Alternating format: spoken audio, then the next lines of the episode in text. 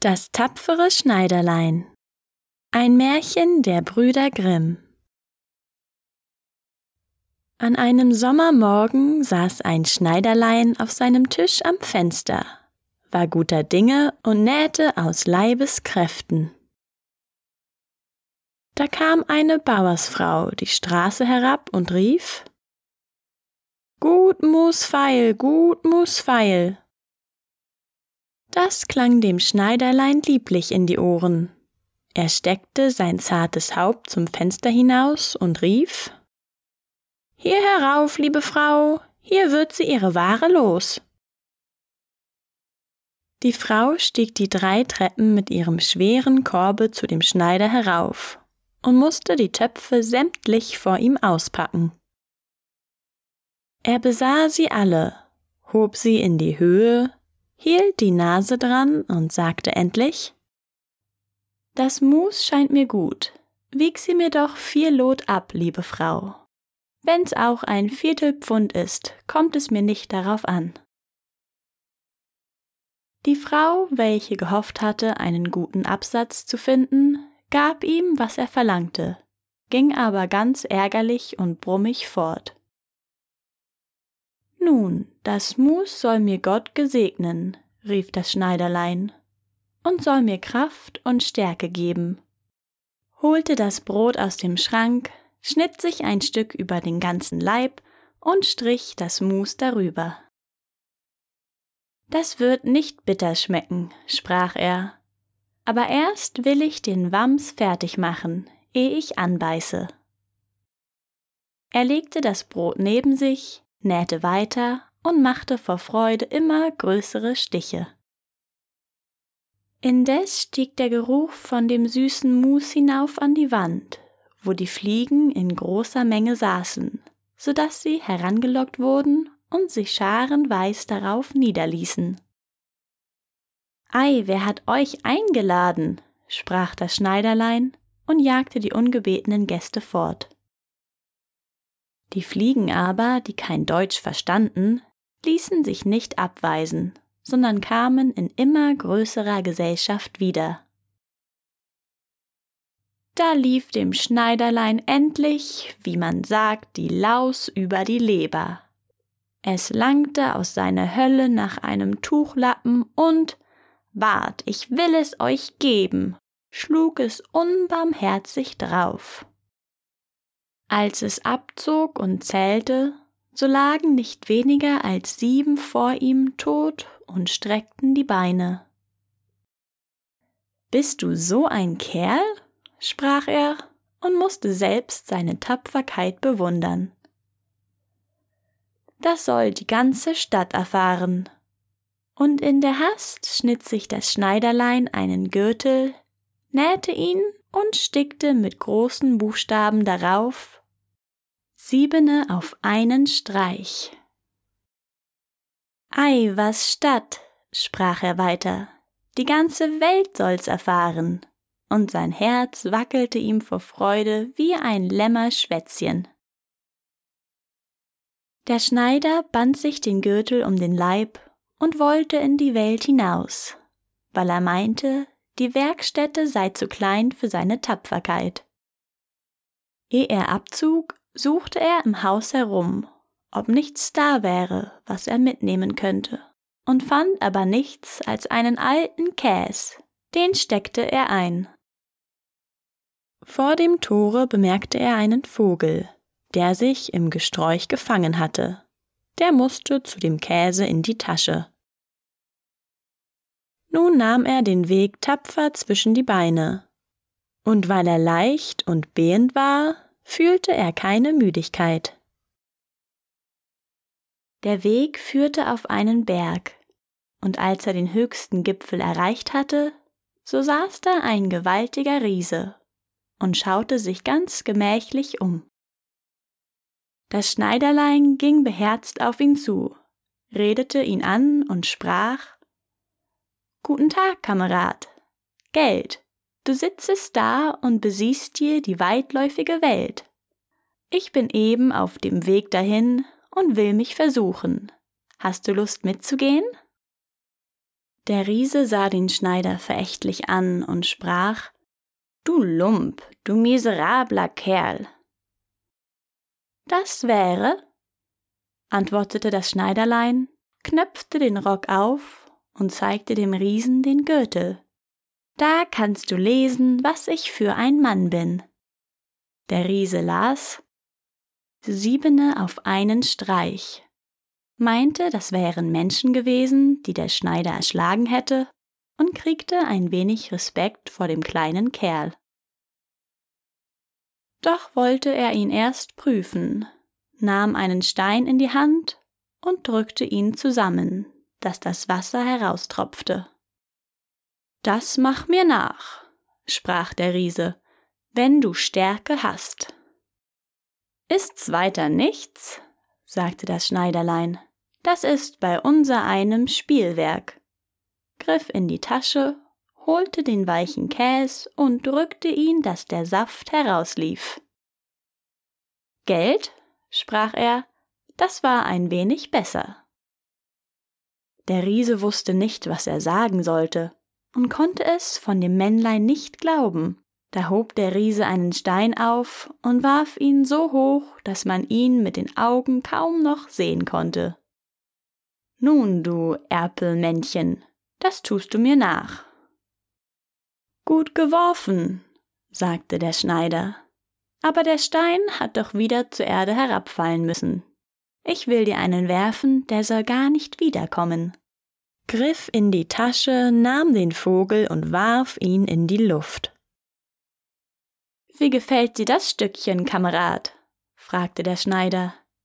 Werfen kannst du wohl, sagte der Riese. Aber nun wollen wir sehen, ob du imstande bist, etwas Ordentliches zu tragen.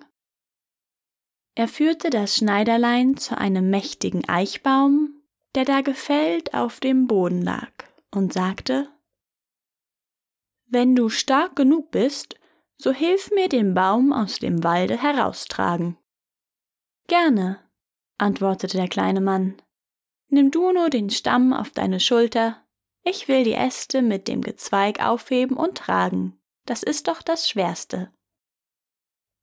Der Riese nahm den Stamm auf die Schulter, der Schneider aber setzte sich auf einen Ast, und der Riese, der sich nicht umsehen konnte, musste den ganzen Baum und das Schneiderlein noch obendrein vortragen.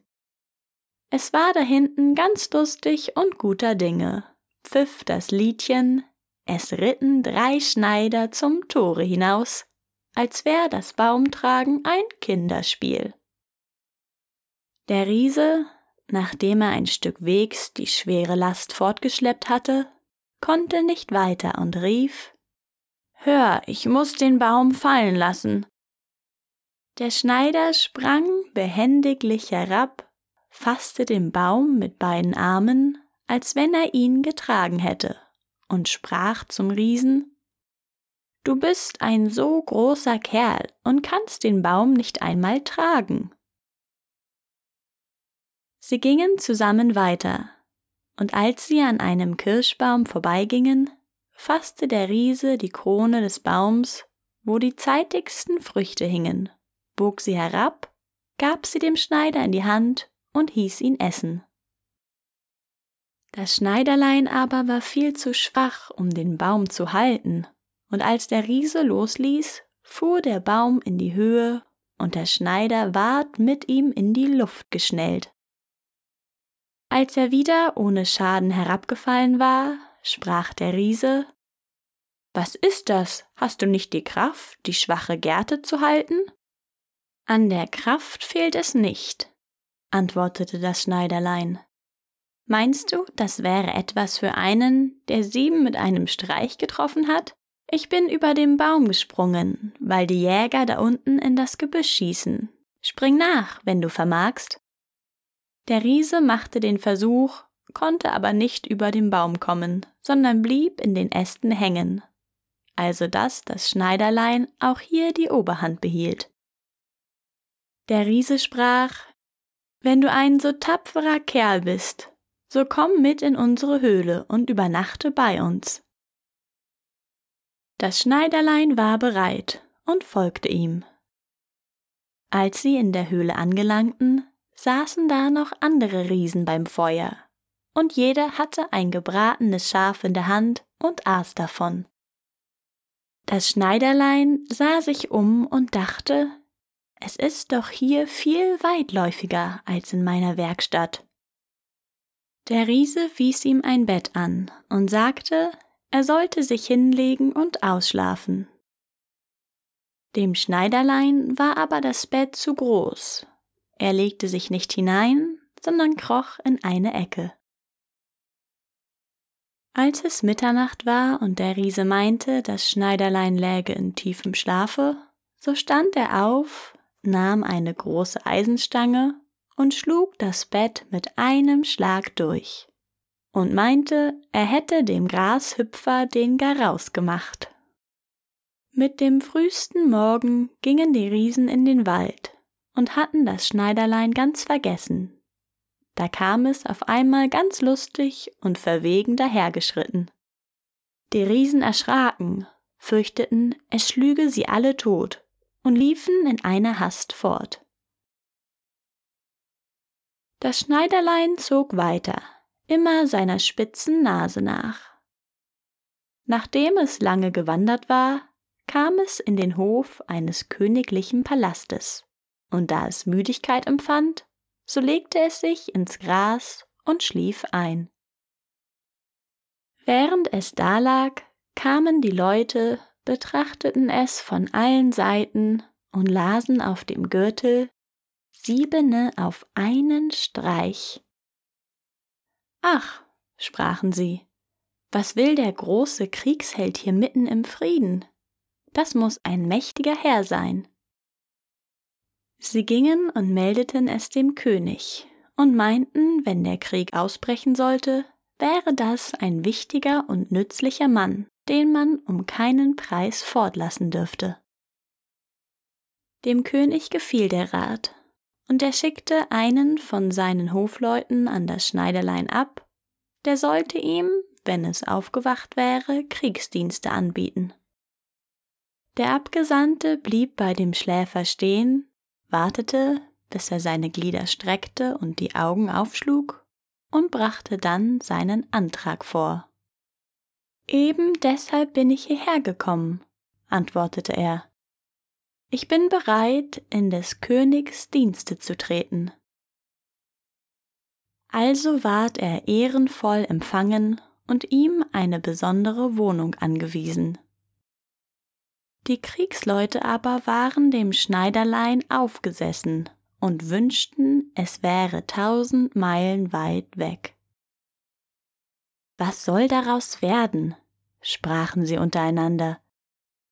Wenn wir Zank mit ihm kriegen und er haut zu, so fallen wir auf jeden Streich Siebene. Da kann unser einer nicht bestehen. Also fassten sie einen Entschluss begaben sich allesamt zum König und baten um ihren Abschied. Wir sind nicht gemacht, sprachen sie, neben einem Mann auszuhalten, der Siebene auf einen Streich schlägt. Der König war traurig, dass er um des einen Willen alle seine treuen Diener verlieren sollte, wünschte, dass seine Augen ihn nie gesehen hätten, und wäre ihn gerne wieder los gewesen aber er getraute sich nicht, ihm den Abschied zu geben, weil er fürchtete, er möchte ihn samt seinem Volke totschlagen und sich auf den königlichen Thron setzen. Er sann lange hin und her, endlich fand er einen Rat. Er schickte zu dem Schneiderlein und ließ ihm sagen, weil er ein so großer Kriegsheld wäre, so wollte er ihm ein Anerbieten machen. In einem Walde seines Landes hausten zwei Riesen, die mit Rauben, Morden, Sengen und Brennen großen Schaden stifteten. Niemand dürfte sich ihnen nahen, ohne sich in Lebensgefahr zu setzen. Wenn er diese beiden Riesen überwände und tötete, so wollte er ihm seine einzige Tochter zur Gemahlin geben und das halbe Königreich zur Ehesteuer. Auch sollten hundert Reiter mitziehen und ihm Beistand leisten. Das wäre so etwas für einen Mann, wie du bist, dachte das Schneiderlein. Eine schöne Königstochter und ein halbes Königreich wird einem nicht alle Tage angeboten. Oh ja, gab er zur Antwort, die Riesen will ich schon bändigen und habe die hundert Reiter dabei nicht nötig. Wer Siebene auf einen Streich trifft, braucht sich vor zwei nicht zu fürchten. Das Schneiderlein zog aus, und die hundert Reiter folgten ihm. Als er zu dem Rand des Waldes kam, sprach er zu seinen Begleitern Bleibt hier nur halten, ich will schon allein mit den Riesen fertig werden. Dann sprang er in den Wald hinein und schaute sich rechts und links um. Über ein Weilchen erblickte er beide Riesen. Sie lagen unter einem Baume und schliefen und schnarchten dabei, dass sich die Äste auf und niederbogen. Das Schneiderlein, nicht faul, las beide Taschen voll Steine und stieg damit auf den Baum. Als es in der Mitte war, rutschte es auf einen Ast, bis es gerade über die Schläfer zu sitzen kam und ließ dem einen Riesen einen Stein nach dem andern auf die Brust fallen. Der Riese spürte lange nichts, doch endlich wachte er auf, stieß seinen Gesellen an und sprach Was schlägst du mich? Du träumst, sagte der andere, ich schlage dich nicht. Sie legten sich wieder zum Schlaf, da warf der Schneider auf den zweiten einen Stein herab. Was soll das? rief der andere. Warum wirfst du mich? Ich werfe dich nicht, antwortete der erste und brummte. Sie zankten sich eine Weile herum, doch weil sie müde waren, ließen sie's gut sein und die Augen fielen ihnen wieder zu. Das Schneiderlein fing sein Spiel von neuem an, suchte den dicksten Stein aus und warf ihn dem ersten Riesen mit aller Gewalt auf die Brust. Das ist zu arg, schrie er, sprang wie ein Unsinniger auf und stieß seinen Gesellen wider den Baum, dass dieser zitterte der andere zahlte mit gleicher Münze, und sie gerieten in solche Wut, dass sie Bäume ausrissen, aufeinander losschlugen, so lang, bis sie endlich beide zugleich tot auf die Erde fielen. Nun sprang das Schneiderlein herab.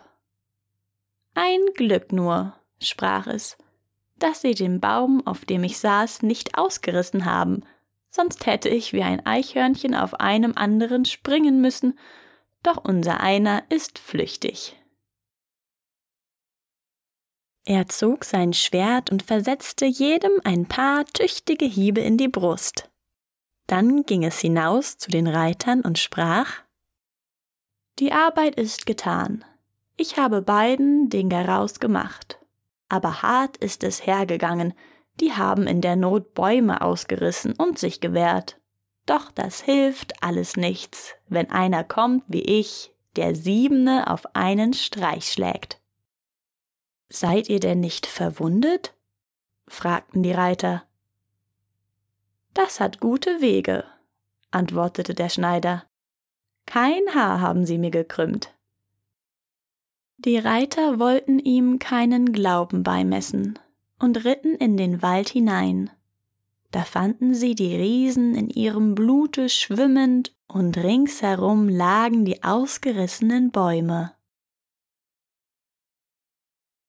Das Schneiderlein verlangte von dem König die versprochene Belohnung. Den aber raute sein Versprechen, und er sann aufs neue, wie er sich den Helden vom Halse schaffen könnte. Ehe du meine Tochter und das halbe Reich erhältst, sprach er zu ihm, musst du noch eine Heldentat vollbringen. In dem Walde läuft ein Einhorn, das großen Schaden anrichtet. das musst du erst einfangen.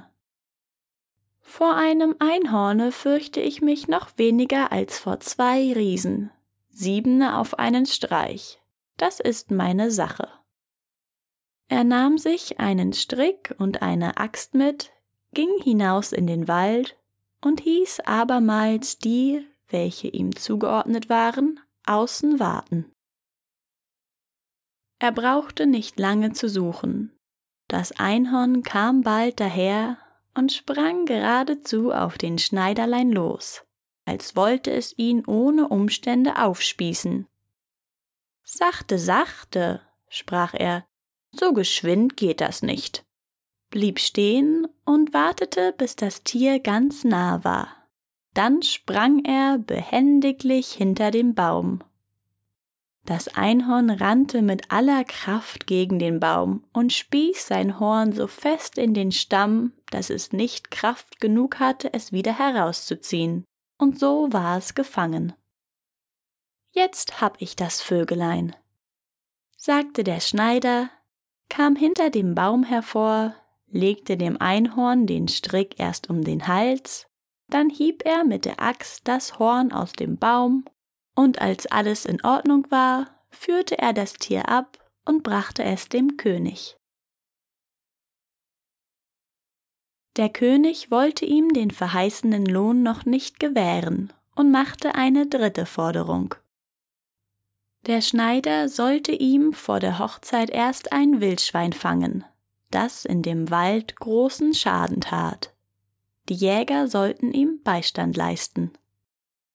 Gerne, sprach der Schneider, das ist ein Kinderspiel. Die Jäger nahm er nicht mit in den Wald, und sie waren's wohl zufrieden. Denn das Wildschwein hatte sie schon mehrmals so empfangen, dass sie keine Lust hatten, ihm nachzustellen. Als das Schwein den Schneider erblickte, lief es mit schäumendem Munde und wetzenden Zähnen auf ihn zu und wollte ihn zur Erde werfen. Der flüchtige Held aber sprang in eine Kapelle, die in der Nähe war, und gleich oben zum Fenster in einem Satze wieder heraus. Das Schwein war hinter ihm hergelaufen, er aber hüpfte außen herum und schlug die Türe hinter ihm zu. Da war das wütende Tier gefangen, das viel zu schwer und unbehilflich war, um zu dem Fenster hinauszuspringen.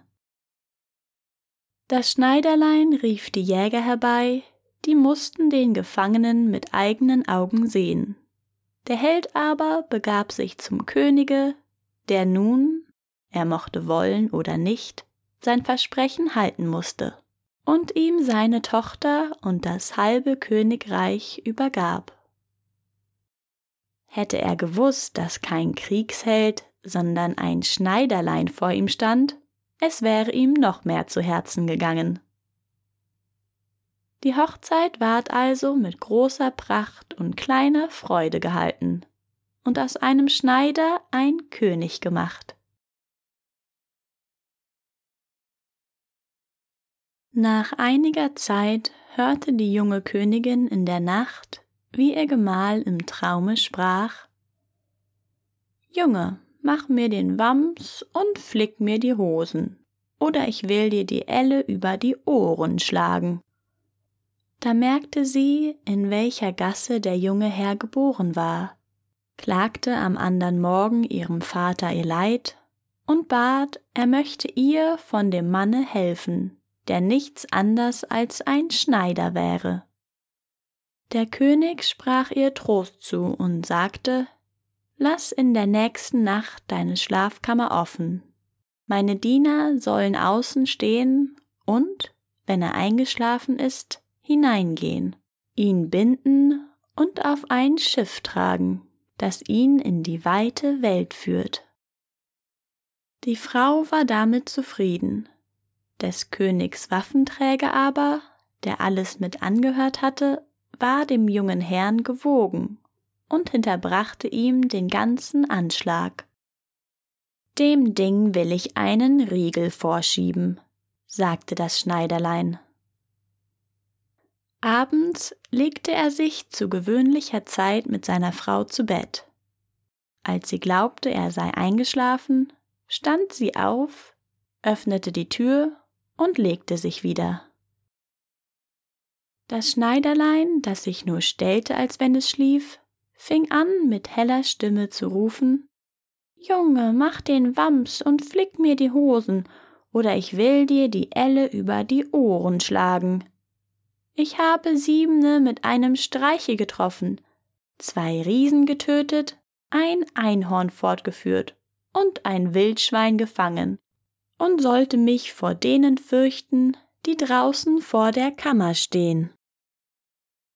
Als diese den Schneider sprechen hörten, überkam sie eine große Furcht. Sie liefen, als wenn das wilde Heer hinter ihnen wäre, und keiner wollte sich mehr an ihn wagen. Also war und blieb das Schneiderlein sein Lebtag König.